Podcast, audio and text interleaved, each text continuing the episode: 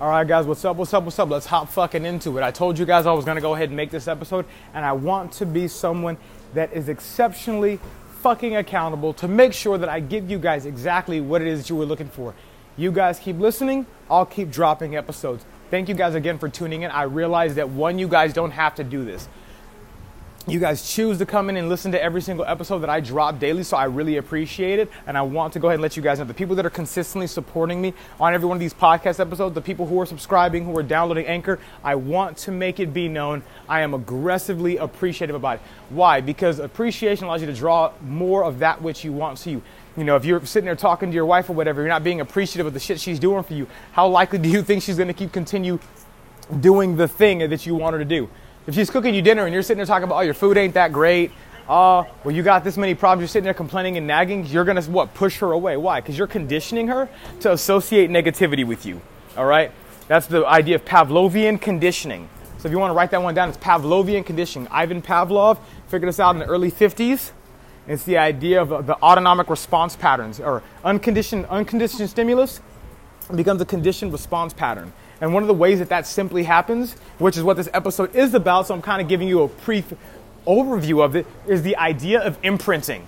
This is a neural, like, or imprinting, or in neurolinguistic programming is considered anchors, or in, uh, you know, habit formation psychology is considered a happy chemical response or, or addiction formation, right? It goes by many different names, but ideally it's the same. It's based off of classical conditioning which is the idea, and it, and it has a subtle uh, way of it's, it's a system of forced learning.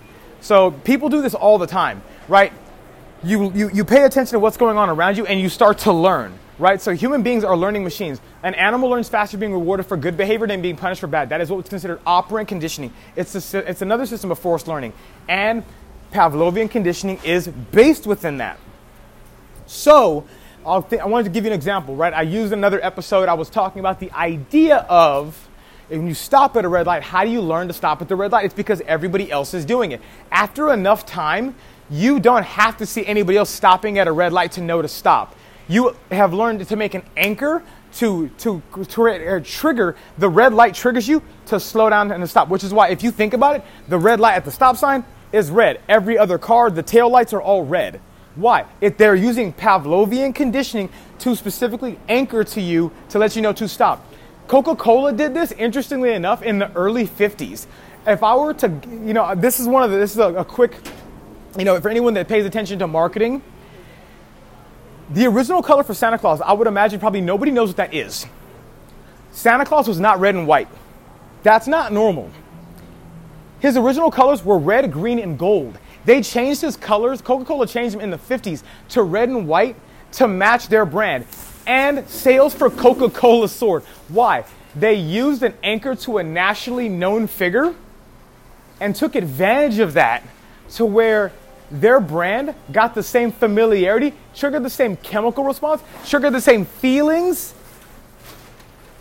of Santa Claus. Warm, friendly, fuzzy, caring, and jolly man, which therefore made their brand skyrocket. You ever wonder why Coca Cola is red and white and why Santa Claus is red and white? And every single time you see their commercials the, during the holidays, you'll see a little polar bear, you know, the little cute one, and it's got a little the little Antarctic uh, or little like uh, the, the, the, the, the, the frozen glaciers over in Antarctica, and you'll see like Santa Claus coming with like the reindeer, and he's always got a fucking coke in his hand. You ever wonder why that is? They reverse engineered what people saw on TV and had their ad look to what was familiar and the habits that people had already did. People have this mind, this fantasy in their mind of the way Santa Claus looks because it's been programmed that way. And it's been programmed since you were little. It's and I don't I don't even you know what I could easily go into like Disney psychology on this. Um, this shit gets real dark. Um, just for people that don't know, I do have a background of 14 years of, of studying social psychology, and not just studying it. I trained with some of the best in the world on how to implement and how to use it. So when I do talk about this, I'm going to reference studies and I'm going to give you a lot of examples from personal experience of how I've used it, which is actually where this particular story is coming from about imprinting. This came from actually what happened to me. So let's not let's let's let's not hold off any longer. Let's actually just get right into the content. Let's just go and do a deep dive on this, right? Because I think I've set the groundwork for exactly what you guys should expect. So I was at this conference, and I'm at this conference. What ends up happening is we are we are told to tell a personal story, uh, tell a traumatic story about something that happened to us, something that really hurt us that we hadn't got over. And we were told to tell it and, ma- and make the person uh, that we were talking to believe that we were a victim in the situation and that it was unfair that what had happened to us. Now, here's what's interesting. Because of my background in social psychology, I immediately started closing off. And the reason I started closing off, I said, I'm not stupid. I'm aware that if I start telling someone something traumatic and invoking and feeling the feelings of the trauma, that I'm really going to go there and I'm going to experience that emotional pain. And whoever I'm looking at and telling that to, and I'm telling that deep secret to somebody, I'm going to create a psychological bond with them that I don't have with anybody else. Why? Well, it's simple. In the power of habit, one of the things they discussed is that it's the idea that when, when the brain starts thinking about things, it creates real mental real estate in the mind. So when you start doing an action and it's new, your brain starts lighting up with a lot of neuro, with neurological activity. Why? Because what it's doing is it's trying to help you to find the shortest, fastest route to get something done. The more times you do this, it now goes from something that's in your short term memory, it goes directly to your long term memory because you've done the action. You ever think about when you go to the gym and after about a few, uh, a few days, you just get in the habit of being able, or not a few days, a few months, you get in the habit of being able to do it. And then if you take time off and you don't go, you still know how to go ahead and lift on the bench press with the right technique because you have muscle memory. Well, here, that actually, muscle memory is a real thing. The brain creates real mental real estate for the actions that you've taken in the past, even if you're envisioning it. Dr. Dennis Waitley did this. He did this study, and it was called visual motor rehearsal. And he has this quote where he says, What you visualize, you then materialize. He did this with Olympic athletes back in the 80s, and he didn't have them run on the track. What he had them do was run the race in their mind and only in their mind. And interestingly enough, the same neurons fired in the same order in the same pattern as if they were actually running the race because the brain can't tell whether it's a practice, it's just envisioning it, or if you're actually doing it. Which should show you about the power of your mind when you start envisioning things. You need to be very careful what you envision. Why? Because what you envision actually becomes real. People think oh, that's that's the law of attraction. No, motherfucker. That's how your brain works. Your brain is lazy. It's trying to find the shortest, most fast way of getting something done. Your brain is lazy and it's efficient. It's a pattern recognition machine. The reason that it does that, it's meant to keep you safe. If you do something repetitively over and over again, your brain has to keep taking energy to figure that thing out and figure out the shortest route to do that. What happens when a tiger comes up? It's to be sitting there going, Whoa, we're brushing our teeth. Yeah, this is really important. Oh shit, a tiger. Too late. I'm already getting eaten. So the brain creates a pattern and it creates a habit And the basal ganglia, the part of the brain that deals specifically with habits to make it easier for you to do that thing, which is why people, they don't even realize the habits that they have. They don't pay any attention to it at all. And the only reason I pay attention to it because I'm in marketing. My job is to reverse engineer habits to get you to buy shit you don't need. That's being very frank. That's our job. It was the same thing how I did my dating life. I would reverse engineer the patterns of what that girl had in order to date her. Because if I did that, I was creating frequency and resonancy for what she was already doing. It was simple, it was easy. Because something that she did every single day. So she, she had an autonomic response, which is like breathing. You have to breathe. If you don't breathe, you'll die, right? The only way that, that turns off, people don't know this. You want to know one of the ways to stop your breathing? Take opioids. Particularly, uh, it's, it's not poppy seeds, it's the uh, oxycodone, or like, yeah, or Oxycontin it stops, it, it, it, depresses the central nervous system, which is the area of the brain, that the area of the, the body that, uh, that controls that area of breathing autonomically. So where your brain's like, you need to breathe, you end up having to become aware of the fact you need to breathe again because it stops. Which a lot of people end up dying once they take it because they get so relaxed that the body stops breathing, and you, if you're not aware, you can end up suffocating yourself. Oh yeah, yeah. Be very careful about what substances you fucking take. Very, very, very careful about what substances you take. So the idea of imprinting. I knew that I shouldn't tell this girl the story because I knew I was going to create a friend with someone that I did not want to get close to. If I got close to her like in that manner, I'm going to start having all the feelings and associations with this person as if I've already slept with her. And I've just told her something deep in myself, a secret that I've never told anybody, not even a therapist. I knew this ain't the time to do that because psychologically, I'm going to bond with her because we were holding hands, which is even more so. I was like, I'm not going to create that imprint. Not on her. Uh-uh. So let her go first. Let her tell the story. she tells her story. And she, she tells the story to me, and she goes deep. She goes reliving it so much that I felt the empathy, and the, the natural response was to reach out and to comfort her. And then in that moment, I said, Oh shit, I just imprinted on this girl. And, or I mean, I allowed her to imprint on me. And I touched her when doing it. I was like, You gotta be kidding me. I'm like, This is dangerous. The reason that I knew it was dangerous, and the people go, How's it dangerous? What was the effects? Here was the effects. Right afterwards, when we were sitting in the conference, what I started noticing, her body language started changing. All of her body language before was like she she she was she was like not familiar. There was it was baseline level of rapport. Just like, you know, I'm not a stranger, you've seen me for a few days, but there was nothing deeper. She kept touching me, and she kept touching me with patterns that women only do when they're trying to show that they like you or they are trying to show that they want you to let them know you're not a uh, let to let you know that they're not a threat that they're there to help you like when you start seeing maternal behaviors she likes you it's, it, it's the easiest sign. You, you, know, whenever you get that extra complimentary, you know, beverage from the stewardess and then she touches your shoulder, she's trying to increase compliance because touch increases oxytocin. You got four happy chemicals that go off in the brain oxytocin, dopamine, serotonin, and, and endorphins. And each have a specific reason of why they are triggered, what makes them trigger, and the effects of what happens. This girl, because she went through a traumatic experience and then we were touching, it was creating oxytocin, which is the social bonding chemical. It is the chemical that when a woman is pregnant, she starts going through labor contractions, oxytocin starts pumping into her body's bloodstream to create love and a bond with her and her child. If a mother did not have that, a mother could not love her child. They did studies with animals.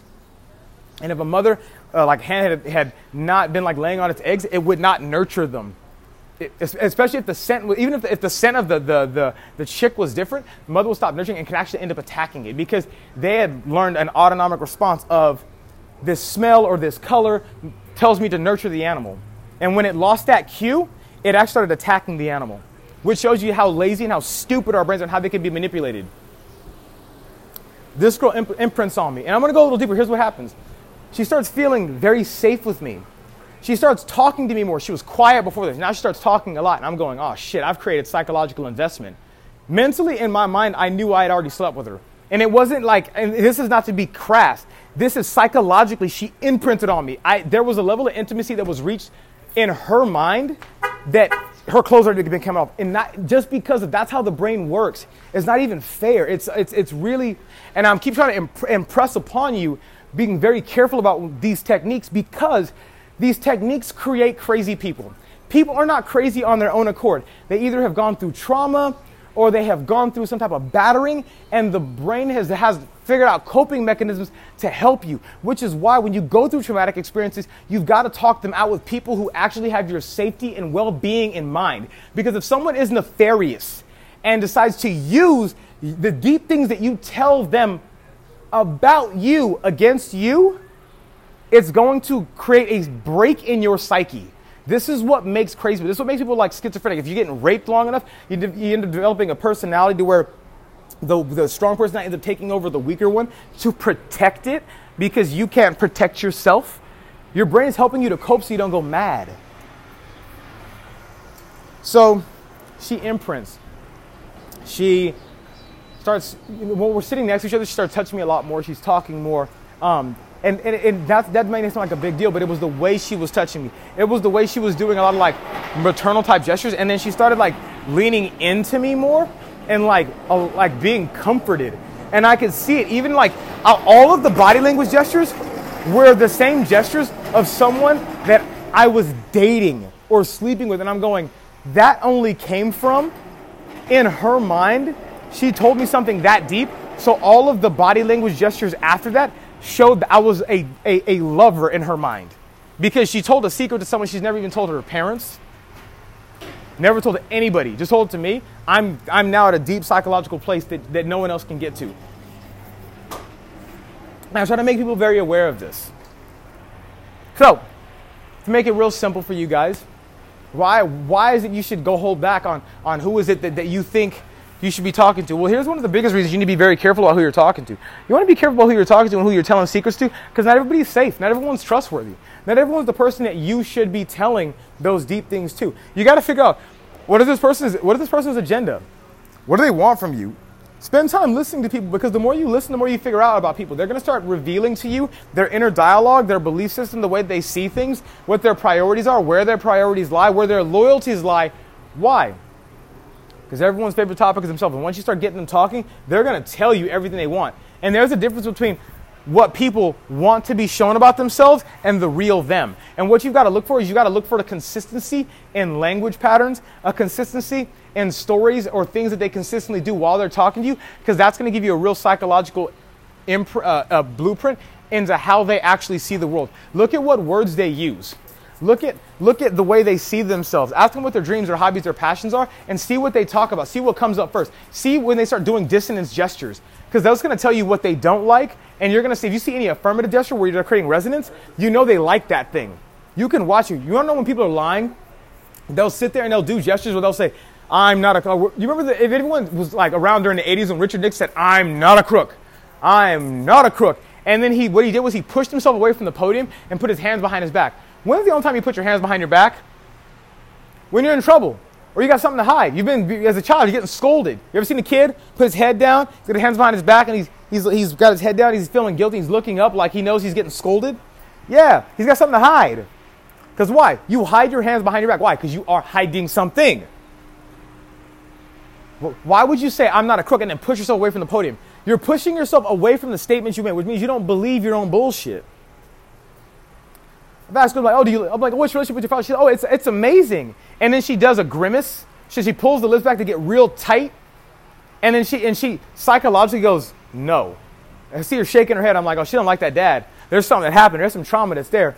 Oh, what's your relationship with your mom like? I can, you can, people will, their micro flinches and their expressions tell you everything about their internal belief systems, how they see the world, what they're thinking about. If I ask you, oh, do you love your mom? And all of a sudden you're like, yeah, I love my mom. And you start doing this, like after you say it, or pulling away, I'm like, you got a problem. That means there's a problem with that mom, that something happened. You don't want to talk about it.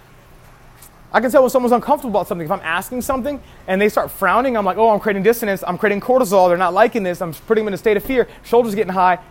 And I watch people, I study people and study their movements because it tells me everything about who they are. People think that people think that you can hide shit, they can hide shit from you. The body tells everything about how their internal dialogue is feeling. Everything. Which is why when people if you want to figure out the baseline of how somebody is, look at them how they're stressed and look at them when they're calm and watch what they do consistently. You'll figure everybody out. Look, clothes they wear, what things they have in their home, tells you everything about a person. What's a priority? Look what's in their home. Look what's in their car.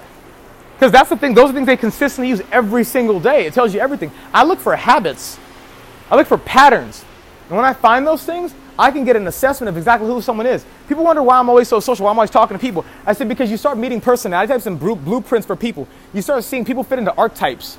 Nobody wants to be stereotyped, but they automatically, they, there's automatic stereotypes. People don't even realize it because the social circle and the tribe that they hang around, those are all there. There's there's groupthink and there's groupthink patterns for how that person's going to behave in that infrastructure. So there's different sides. Put a girl in front of her mom, and she's like, "I'm confident," but she's not confident around that mom because that mom she got bad relationship with her. Oh yeah, she's gonna start taking in submissive gestures. Real. You ever seen someone?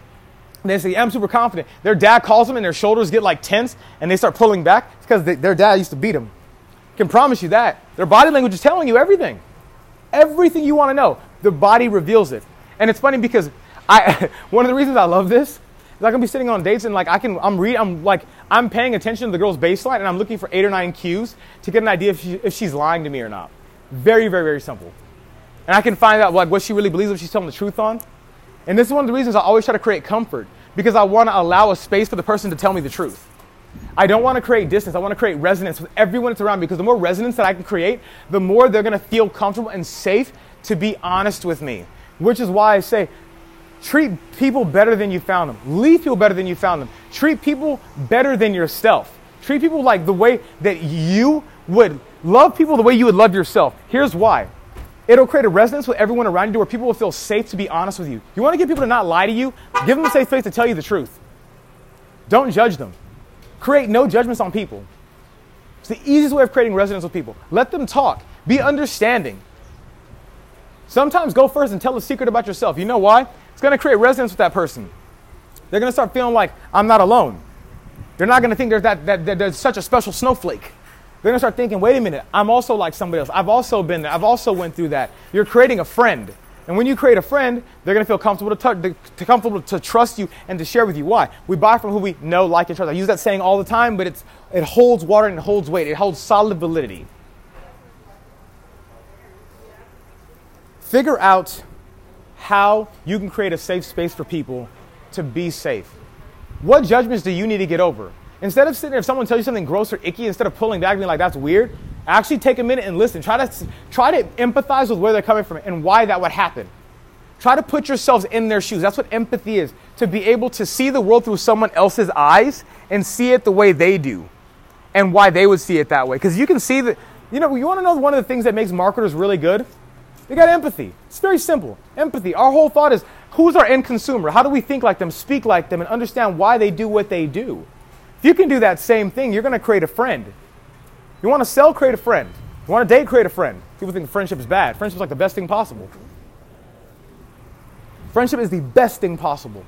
Why? Because someone feels safe to tell you everything about themselves their dreams, their hopes, their ambitions, their career goals, where they want to be five to 10 years from now, the worst day of their life, their best day of their life, the thing that they're hurting about, the thing that they're thinking about, the thing that's making them feel insecure about themselves. Why? When you're safe to tell the truth to, people will tell you the deepest secrets about them, but never tell that shit to anybody. Keep those secrets to yourself. Why? Because then you're someone trustworthy for other people to tell secrets too. There's a friend of mine, his name's D. This dude holds the secrets to everyone I ever know. And I crack up and I'm like, D never gossips.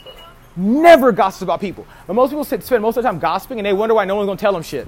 And why they're always out of the loop. You talk too fucking much. It's your problem? Shut the fuck up.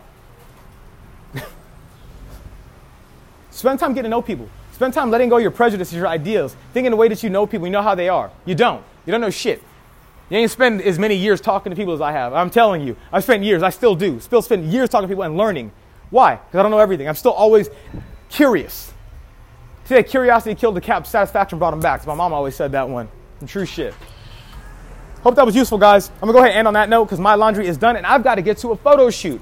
But hope this was useful. Thank you guys for tuning in again. I appreciate all the subscribes. I appreciate all the, you know, when you guys click your notifications to be alerted for when I do drop podcast episodes. Let me know what you guys think. Let me know what you guys got from this. I'll talk to you guys soon. Love, peas and chicken grease. You know, guys know to fucking rest. Live long and fucking prosper.